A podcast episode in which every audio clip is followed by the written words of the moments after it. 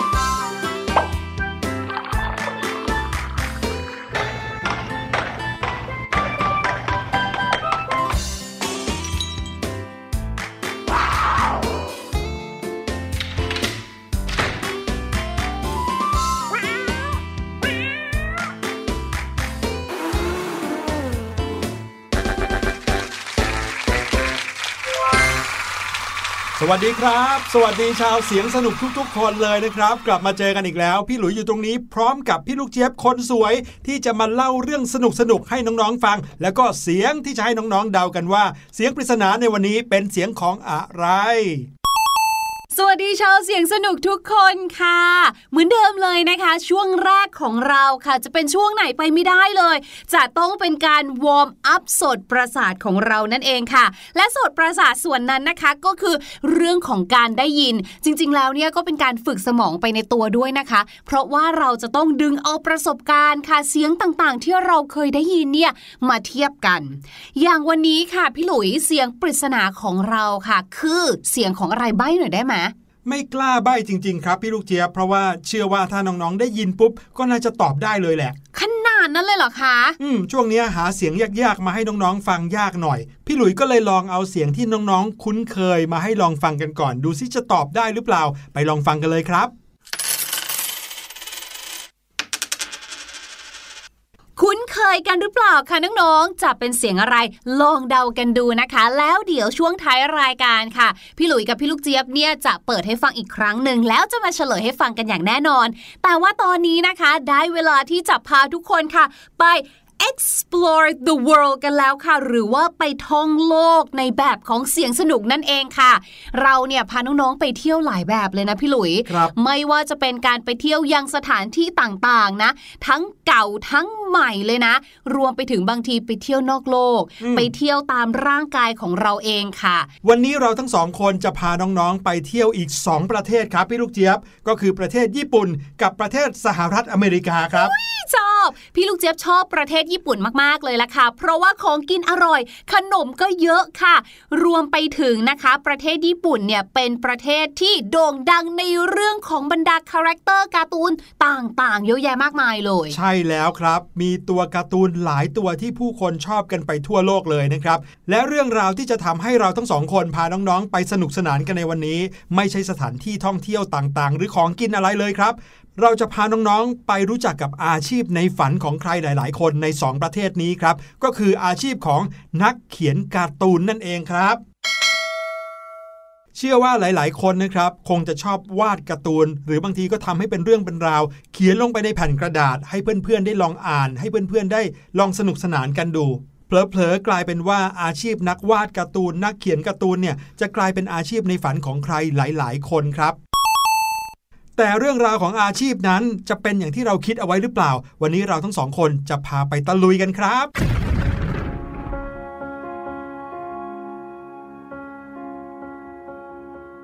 เมื่อพูดถึงการวาดการ์ตูนนะคะหรือว่าแม้กระทั่งนะการเขียนการ์ตูนการเขียนนิยายเนี่ยในประเทศไทยเราตอนนี้นะคะก็มีหลายแอปพลิเคชันเลยนะคะที่สร้างขึ้นมาแล้วก็เรียกได้ว่าเป็นการเปิดโอกาสให้น้องๆหนูๆเนี่ยได้เข้าไปทดลองทดสอบความฝันและความสามารถของตัวเองค่ะแต่ว่าก่อนที่จะมาถึงแอปพลิเคชันเหล่านั้นในทุกวันนี้มันมีสิ่งที่เรียกว่าเป็นรุ่นพี่หรือออริจินอลอยู่ค่ะก็คือบรรดา น, นักวาดการ์ตูนที่วาดกันบนกระดาษนี่แหละใช่แล้วแล้วเรื่องของการวาดการ์ตูนเนี่ยไม่ใช่แค่วาดด้วยความชอบแล้วก็สนุกสนานกันเท่านั้นนะครับการวาดการ์ตูนหรือการเขียนการ์ตูนเนี่ยยังกลายเป็นอาชีพได้ด้วยไม่ใช่แค่เป็นอาชีพเท่านั้นนะครับแต่ยังเป็นถึงระดับความสามารถพิเศษที่ได้รับการยกย่องเป็นปรมาจารย์เลยก็ว่าได้ใช่โดยเฉพาะในสองประเทศนี้นะครับประเทศญี่ปุ่นแล้วก็ประเทศสหรัฐอเมริกาซึ่งมีคาแรคเตอร์การ์ตูนเนี่ยโด่งดังไปทั่วโลกครับวันนี้เราทั้งสองคนจะพาน้องๆไปเจาะลึกเกี่ยวกับอาชีพนี้กันในสองประเทศนี้แล้วก็แถมด้วยอาชีพนี้ในประเทศไทยอีกนิดนึงละกันนะครับจะได้ดูว่าถ้าใครบางคนที่มีความฝันอยากจะเป็นนักเขียนการ์ตูนอยากจะเป็นนักวาดการ์ตูนจะสามารถเดินตามความฝันของตัวเองได้แค่ไหนเดิมทีเลยเนี่ยนะคะคำว่าการ์ตูนเนี่ยเริ่มต้นมาจากทางยุโรปนะ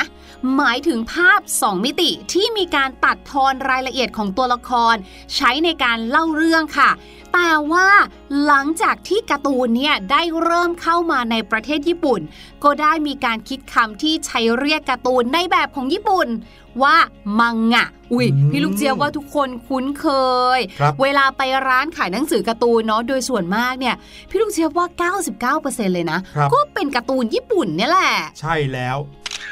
การ์ตูนญี่ปุ่นในยุคเริ่มต้นเนี่ยนะคะก็จะมีความเรียบง่ายเป็นลักษณะเหมือนเป็นการ์ตูนช่องสั้นๆที่มีเนื้อหาก็ง่ายแล้วก็เป็นการวาดตัวละครมุมเดียวในฉากคล้ายกับการเล่นละครหรือที่เขาเรียกกันว่าเป็นนิยายภาพค่ะครับผมจนมาถึงวันหนึ่งนะครับมีปรมาจารย์คนหนึ่งชื่อว่าคุณเทสึกะโอซามุครับคนคนนี้แหละเป็นคนที่เริ่มให้การ์ตูนญี่ปุ่นก้าวไปสู่ยุคใหม่ของการ์ตูนเลยหรือว่าของมังงะเลยนะครับไม่ใช่เป็นแค่เพียงวาดการ์ตูนสี่ช่องเท่านั้นแต่เป็นการวาดการ์ตูนเรื่องยาวครับมีการใส่ช่องคำพูดช่องอธิบายความคิดแทนการบรรยายภาพมีการดำเนินเรื่องไปเป็นนิยายขนาดยาวนะครับนำไปสู่โลกใหม่ของการ์ตูนแล้วการ์ตูนญี่ปุ่นก็เป็นที่รู้จักกันไปทั่วโลกเริ่มตั้งแต่ยุคสมัยของคุณเทสึกะโอซามุคนนี้นี่เองครับทีนี้ค่ะสำหรับใครเนี่ยนะคะที่อยากจะเป็นนักวาดการ์ตูนบางทีเนี่ยเราก็ไม่ค่อยรู้เนาะว่านักวาดการ์ตูนเนี่ยวันๆเนี่ยเขาทำอะไรกันบ้างคือนั่งวาดการ์ตูนทั้งวี่ทั้งวันเลยเหรอ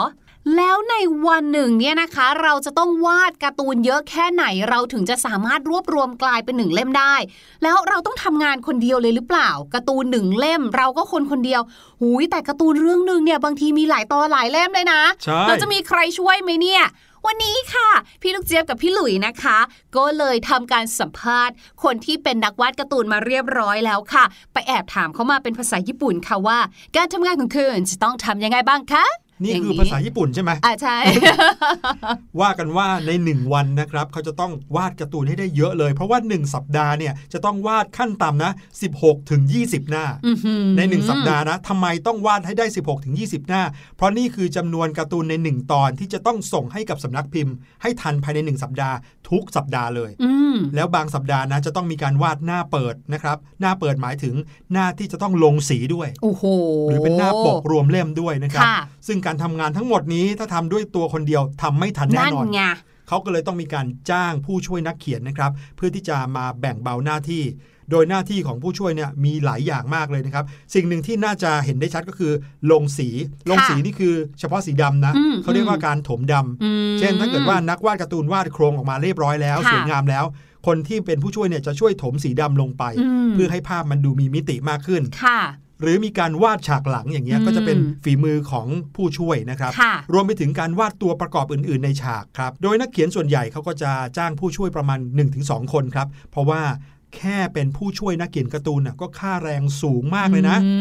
เพราะว่าเขาถือว่านี่เป็นสกิลหรือว่าเป็นฝีมืออย่างหนึ่งไงเพราะฉะนั้นไม่ใช่ง่ายๆเลยคิดดูสิคะวันๆเนี่ยจะต้องนั่งวาดรูปอย่างเดียวไม่เหมือนกับอย่างเราเนาะก็คือนึกอยากจะวาดก็วาดเป็นอารมณ์อ่ะมันก็จะมีความสุขใช่ไหมคะแต่อันนี้คือความสุขก็มีแต่ก็ต้องทำให้ทันด้วยเหมือนกันนะคะใช่ครับพอจะเห็นภาพชัดๆแล้วหรือยังครับนักวาดการ์ตูนที่เป็นเจ้าของเรื่องนั้นเนี่ยส่วนใหญ่จะวาดตัวละครหลักนะครับแล้วก็มีผู้ช่วยสองคน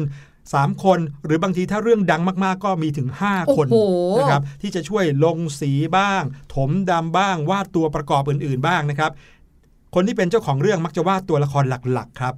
ทีนี้มาดูเรื่องของรายได้บ้างเมื่อกี้นี้นะครับที่บอกว่าผู้ช่วยนักวาดการ์ตูนเนี่ยก็ถือว่าได้รายได้สูงแล้วสูงแค่ไหนกันจะบอกว่าสูงจนน้องๆนึกไม่ถึงเลยนะถ้าเป็นในประเทศญี่ปุ่นผู้ช่วยนักวาดการ์ตูนเนี่ยจะได้รายได้อยู่ที่เดือนละประมาณ สามแสนห้าหมื่น ถึง สี่แสนห้าหมื่น เยนครับโอ้ถ้าคิดเป็นเงินไทยเป็นเงินไทยก็ประมาณ หนึ่งแสน กว่าบาทครับต่อเดือนนะถ้าเกิดว่าฝีมือดีนะยิ่งต้องจ่ายแพงมากขึ้นถามว่าเขาได้เยอะขนาดนี้เนี่ยนะครับแล้วนักวาดการ์ตูนจะต้องวาดการ์ตูนให้ได้เยอะแค่ไหนอ่ะค่าต้นฉบับของนักเขียนมือใหม่นะครับจะอยู่ที่หน้าละประมาณ แปดพัน ถึง เก้าพัน เยนหรือประมาณหน้าละ สองพันสี่ร้อย บาทค่ะนะครับสมมุติว่าในหนึ่งสัปดาห์เขียนได้ยี่สิบหน้าก็เอา แปดพัน เยนคูณยี่สิบก็เท่ากับ หนึ่งแสนหกหมื่น เยนต่อสัปดาห์ครับค่ะหรือประมาณสัปดาห์ละ สี่หมื่นแปดพัน บาท อ, อันนี้ถือว่าเยอะนะสัปดาห์คิดดูใช่แล้วครับเรียกว่ามากกว่าเงินเดือนทั้งเดือนของใครหลายคนด้วยซ้ำไปนะครับแล้วก็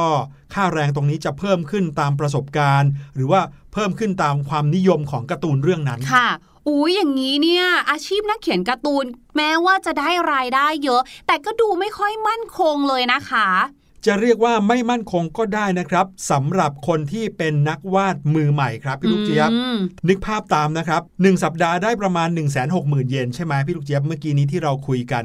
แต่ว่าเราจะต้องไปจ่ายให้กับผู้ช่วยสองคนคนละประมาณ สี่แสนห้าหมื่น เยนเนี่ยเท่ากับว่าจะเหลือถึงตัวคนที่เป็นนักเขียนจริงๆอาจจะน้อยมากก็ได้นะครับแต่ถ้าเกิดว่าการ์ตูนของเขาโด่งดังมากมีการตีพิมพ์รวมเล่มมากเนี่ยรายได้หลักของเขาจะไปอยู่ตรงนั้นเองไม่ใช่ค่าจ้างวาดแต่เป็นค่าลิขสิทธิ์ของการพิมพ์การ์ตูนครับ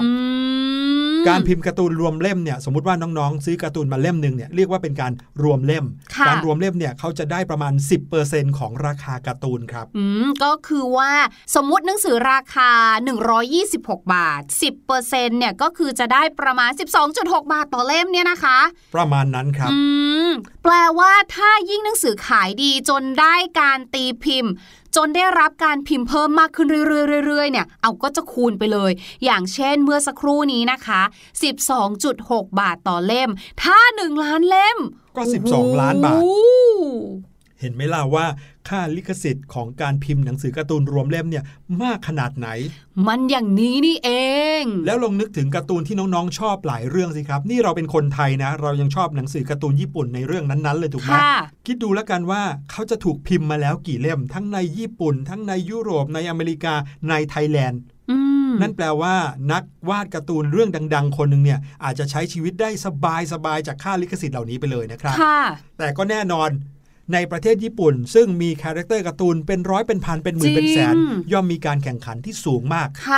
นักเขียนการ์ตูนก็เลยต้องพยายามผลักดันงานตัวเองให้อยู่ในระดับสูงนะครับไม่ว่าจะศึกษาความนิยมของผู้คนดูกระแสว่าคนเขาชอบการ์ตูนแนวไหนชอบลายเส้นแนวไหนพยายามทำอะไรที่ตรงใจผู้อ่านให้มากที่สุดเพื่อจะทำให้การ์ตูนของตัวเองนั้นรวมเล่มให้ได้เร็วที่สุดนี่ยังไม่นับว่าถ้าการ์ตูนเรื่องนั้นได้รับความนิยมไปถึงขั้นถูกผลิตเป็นอนิเมะเลยนะใช่แล้วค่ะซึ่งเนี่ยเรียกได้ว่าเป็นความฝันอันสูงสุดของนักวาดการ์ตูนเลยนะคะก็คือการที่ผลงานการ์ตูนของตัวเองเนี่ยจากที่อยู่บนกระดาษเนี่ยได้ไปอยู่บนจอค่ะเห็นการ์ตูนของตัวเองได้เคลื่อนไหวเนี่ยแหละค่ะแถมยังได้ค่าลิขสิทธิ์ไปอีกด้วยนะแต่ว่าการที่ผลงานจะได้สร้างเป็นอนิเมะเนี่ยนะคะมันก็ไม่ใช่เรื่องง่ายอีกละค่ะเพราะว่านอกจากจะต้องได้รับความนิยมในระดับหนึ่งแล้วเนี่ยนะเนื้อหาก็ต้องเหมาะสมกับการสร้างด้วยค่ะใช่เพราะว่าพอมันขึ้นมาเป็นหนังปุ๊บเนี่ยเรียกว่าจากคนที่บางทีอาจจะไม่ได้รู้จักการ์ตูนเรื่องนี้คราวนี้แหละค่ะการโฆษณาต่างๆก็จะทำให้เขาเนี่ยได้รู้จักการ์ตูนเรื่องนั้นก็ควรที่จะแบบมีเนื้อหาที่ดีเหมาะสมอะไรแบบนี้สอนใจมีข้อคิดโอ้แบบนี้นะคะดังนั้นก็ถือว่าก็ไม่ใช่เรื่องง่ายเหมือนกันค่ะรวมไปถึงภาพเนี่ยนะคะก็ต้องเป็นภาพที่สามารถออกอากาศได้ด้วยค่ะโดยแอนิเมชันส่วนใหญ่เนี่ยนะคะก็จะมีจำนวนตอนอยู่ที่ประมาณ สิบสองถึงยี่สิบหก ตอนค่ะเรียกว่าจำนวนตอนเท่านี้คือกระชับแล้วก็ดูสนุกที่สุดละใช่กำลังดีใช่พูดมาถึงตรงนี้แล้วเชื่อว่าน้องๆหลายๆคนก็คงจะนึกภาพการ์ตูนที่ตัวเองชื่นชอบแล้วใช่ไหมครับทีนี้ก็ลองนึกภาพตามต่อไปสิครับว่าการ์ตูนเรื่องนั้นเนี่ยได้รับความนิยมเยอะขนาดนี้แล้วคนที่เป็นเจ้าของการ์ตูนเรื่องนั้นเป็นนักวาดเนี่ยจะมีรายได้จากการ์ตูนเรื่องนั้นมากขนาดไหนทีนี้ข้ามฝั่งมาที่สหรัฐอเมริกากันบ้างครับการ์ตูนของสหรัฐอเมริกาเนี่ยบอกเลยว่ามีความเป็นเอกลักษณ์โดดเด่นแตกต่างจากทางฝั่งของญี่ปุ่นมากเลยหนังสือการ์ตูนของสหรัฐอเมริกาก็จะเป็นหนังสือการ์ตูนเล่มบางๆนะครับมีขนาดกระดาษที่ใหญ่กว่านิดนึงและแต่ละเล่มก็จะมีเนื้อหาเพียงแค่สามสิบสองหน้าเท่านั้นครับมีประวัติศาสตร์ยาวนานเหมือนกันเพราะว่าเกิดขึ้นครั้งแรกในปีคริสตศักราชหนึ่งพันเก้าร้อยสามสิบสามครับเขามีชื่อเรียกว่าคอมิกส์ครับซึ่งในยุคนั้นเนี่ยนะคะคอมิกส์เนี่ยเป็นการ์ตูนที่เหมือนกับแนวนิทานภาพประกอบมากกว่าค่ะแต่ว่าคอมิกเล่มแรกที่สร้างรายได้ถล่มทลายเลยเนี่ยนะคะเกิดขึ้นในปีคริสตศักราชหนึ่งพันเก้าร้อยสามสิบแปดค่ะชื่อว่า Action Comics จากชื่อก็บอกแล้วเนาะว่าน่าจะเกี่ยวกับบรรดาซุปเปอร์ฮีโร่และซุปเปอร์ฮีโร่ตัวนั้นนะคะก็คือแทนแทนแทนแทนแทนซุปเปอร์แมนนั่นเองถูกต้องค่ะเพราะอะไรรู้ไหมถึงได้โด่งดังคือช่วงนั้นเนี่ยนะคะเป็นช่วงที่ประเทศเนี่ยเขาอยู่ในภาวะสงครามพอดีดังนั้นตัวการ์ตูนตัวนี้เนี่ยนะคะซูเปอร์ฮีโร่ตัวนี้เนี่ยก็เลยเหมือนกับถูกสร้างขึ้นมาเพื่อให้กำลังใจให้กับคนที่ตกอยู่ในภาวะสงครามค่ะการ์ตูนเรื่องนี้นะคะก็เลยเป็นที่นิยมอย่างมากเลยในหมู่ทหารค่ะจนจบสงครามโลกครั้งที่สองเลยนะหลังจากนั้นนะคะก็มีการ์ตูนหรือว่าคอมิกส์ค่ะแนว ของซูเปอร์ฮีโร่ต่างๆเนี่ยออกมามากมายเลยเรียกว่านี่แหละเป็นจุดเริ่มต้นของแท้เลยของคอมิกซูเปอร์ฮีโร่มาจนถึงปัจจุบันเลยค่ะใช่ครับแล้วก็คอมิกส์ของสหรัฐอเมริกาเนี่ยดูเหมือนจะมีแต่เรื่องราวของซูเปอร์ฮีโร่เท่านั้นเลยที่ซ้ำไปนะถ้าเป็นเรื่องราวของตัวการ์ตูนอื่นๆอย่างเช่นกาฟิลอย่างเงี้ยหรือว่าสนูปี้แบบนี้ก็จะเป็นการ์ตูนอีกแบบหนึ่งเลยจะเป็นเหมือนการ์ตูนที่ตีพิมพ์ในหนังสือพิมพ์แล้วก็มีสี่ช่องจบจะไม่ได้เป็นหนังสือรวมเล่มแบบคอมิกส์นะครับส่วนน้องๆคนไหนนะคะที่ชื่นชอบการ์ตูนในแนวนี้แนวซูเปอร์ฮีโร่ก็อาจจะสงสัยว่าเอ้ยแล้วการวาดรูปนะคะหรือว่าขั้นตอนการทำงานเนี่ยเหมือนหรือว่าแตกต่างกับสไตล์ญี่ปุ่นอย่างไรบ้างสำหรับทางฝั่งอเมริกาเนี่ยนะคะหรือการ์ตูนที่เรียกว่าคอมิกส์เนี่ยก็มีเหมือนกันนะที่นักวาดบางคนเนี่ยเขาก็ทำงานคนเดียวพี่ลูกเจี๊ยบว่าก็คือหลักการเดียวกันถ้าการ์ตูนเนี่ยมาหลายตอนมากหรือว่าเป็นเรื่องที่ดังมากๆแน่นอนเพื่อเป็นการผ่อนแรงค่ะก็จะต้องมีตำแหน่งอื่นๆหรือว่าผู้ช่วยอื่นๆเนี่ยมาช่วยด้วยเหมือนกันเพียงแต่ว่าเขาก็จะไม่ได้เรียกว่าผู้ช่วยเขาก็แบ่งตำแหน่งกันอย่างชัดเจนเลยสรุปโดยรวมแล้วเนี่ยนะคะก็จะมีทั้งหมดสี่ตำแหน่งค่ะได้แก่หนึ่งPenciler ก็คือเป็นนักวาดรูปร่างด้วยเส้นดินสอค่ะแน่นอนพอลงด้วยเส้นดินสอใช่ไหมคะก็ต้องมีคน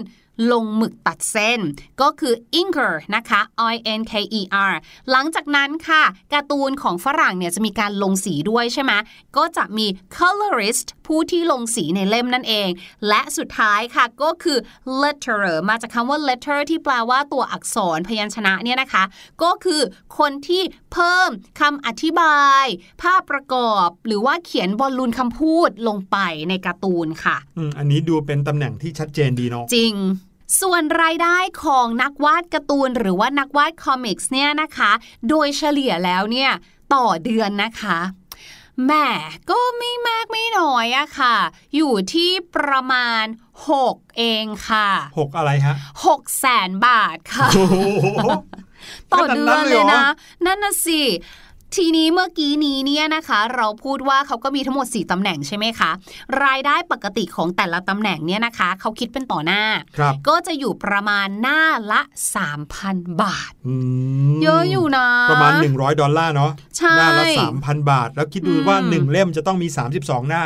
ก็คูณเข้าไปเลยดังนั้นเนี่ยถ้าสี่คนจะทำผลงานออกมาได้หนึ่งเล่มเนี่ยจะมีรายได้เยอะมากๆใช่แล้วยิ่งถ้าสมมติว่าเราเนี่ยนะคะได้ทำงานกับบริษัทใหญ่ๆเช่นที่เราเคยได้ยินไม่ว่าจะเป็น Marvel หรือว่า ดี ซี เนี่ยโอ้โหยิ่งเข้าไปใหญ่เลยอ่ะครับว่ากันว่าสามารถจ่ายเงินเดือนให้กับนักวาดได้ถึง สี่หมื่น ดอลลาร์นะหรือประมาณสัก หนึ่งล้านสามแสน บาทอ่ะพี่ลูกเจี๊ยบ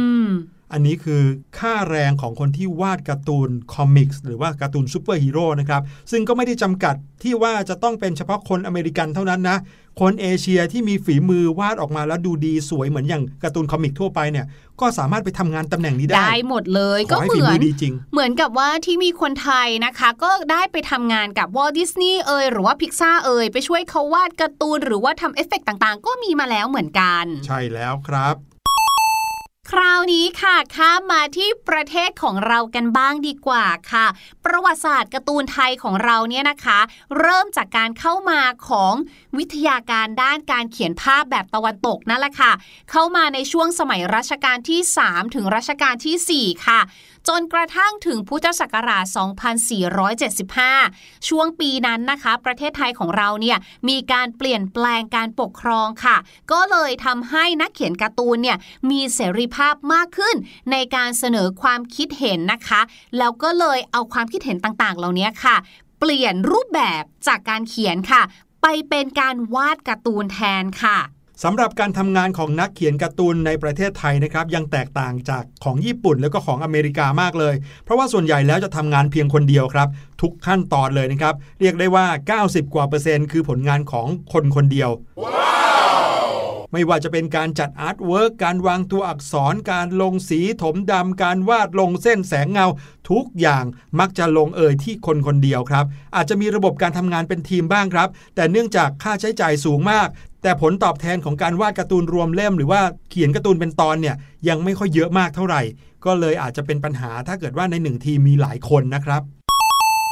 ค่าต้นฉบับของนักเขียนการ์ตูนไทยเนี่ยจะแตกต่างกันมากเลย คนที่มีชื่อเสียงก็จะได้เยอะกว่าหน่อยคนที่ยังไม่มีชื่อเสียงจะได้หน้าละประมาณแค่สองร้อยห้าสิบบาทเท่านั้นครับขึ้นอยู่กับชื่อเสียงแล้วก็ผลงานของตัวนักเขียนเองครับแต่ว่าถ้าน้องๆสังเกตเนี่ยผลงานของนักวาดชาวไทยมักจะไม่ค่อยไปรวมเล่มหรือมักจะไม่ค่อยไปพยายามเขียนเป็นเรื่องราวเท่าไหร่ก็มักจะไปเขียนกันในเว็บไซต์ซะมากกว่านะครับอืมใช่เอาละค่ะตอนนี้นะคะให้ทุกคนไปพักฟังเพลงกันสักหน่อยดีกว่าค่ะกับเพลงที่ชื่อว่าตื่นแต่เช้าค่ะ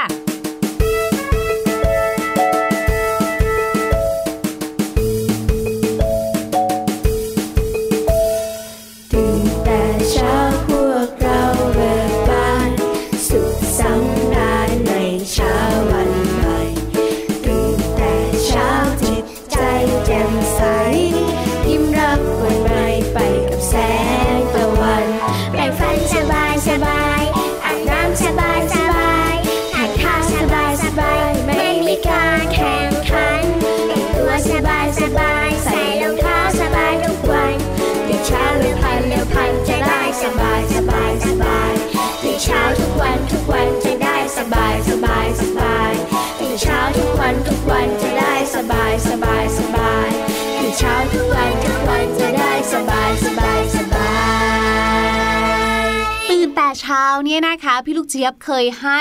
คำศัพท์นะคะที่หมายถึงคนที่ชอบตื่นเช้าหรือว่าตื่นเช้าก่อนเนี่ยก็ได้เปรียบก่อนนะคะแต่ว่าในวันนี้ค่ะพี่ลูกเจี๊ยบเนี่ยนะนึกถึงอีกคำหนึ่งค่ะนั่นก็คือถึงก่อนมีสิทธิ์ก่อนนั่นเองค่ะเขาใช้ว่าอะไรกันเนี่ย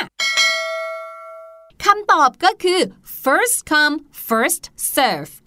first come first served นะคะ first ที่แปลว่าลำดับแรกนั่นแหละค่ะ f i r s t first นะคะ come c o m e come ก็คือมาก่อนเป็นคนแรก first serve s e r v e d นะคะเป็น passive voice นะคะไม่ได้หมายถึงว่ามาก่อนได้เสิร์ฟลูกเทนนิสก่อนแบบนั้นนะคะแต่ first come first serve ในที่นี้ servedเติม ed อย่างที่บอกเป็น passive voice ก็คือถ้าเกิดว่าใครมาก่อนก็จะได้รับบริการก่อนเป็นคนแรกเอาละครับตอนนี้ได้เวลาที่เราจะไปเฉลยเสียงปริศนากันแล้วครับลองไปฟังกันอีกสักรอบนึงนะครับแล้วกลับมาเฉลยกันครับและเสียงปริศนาที่ได้ฟังกันไปเมื่อกี้นี้นะครับก็คือเสียงของการเทเหรียญลงบนโต๊ะนั่นเองล่ะครับวันนี้ลาไปก่อนแล้วสวัสดีครับสวัสดีค่ะสบัดจินตนาการสนุกกับเสียงเสริมสร้างความรู้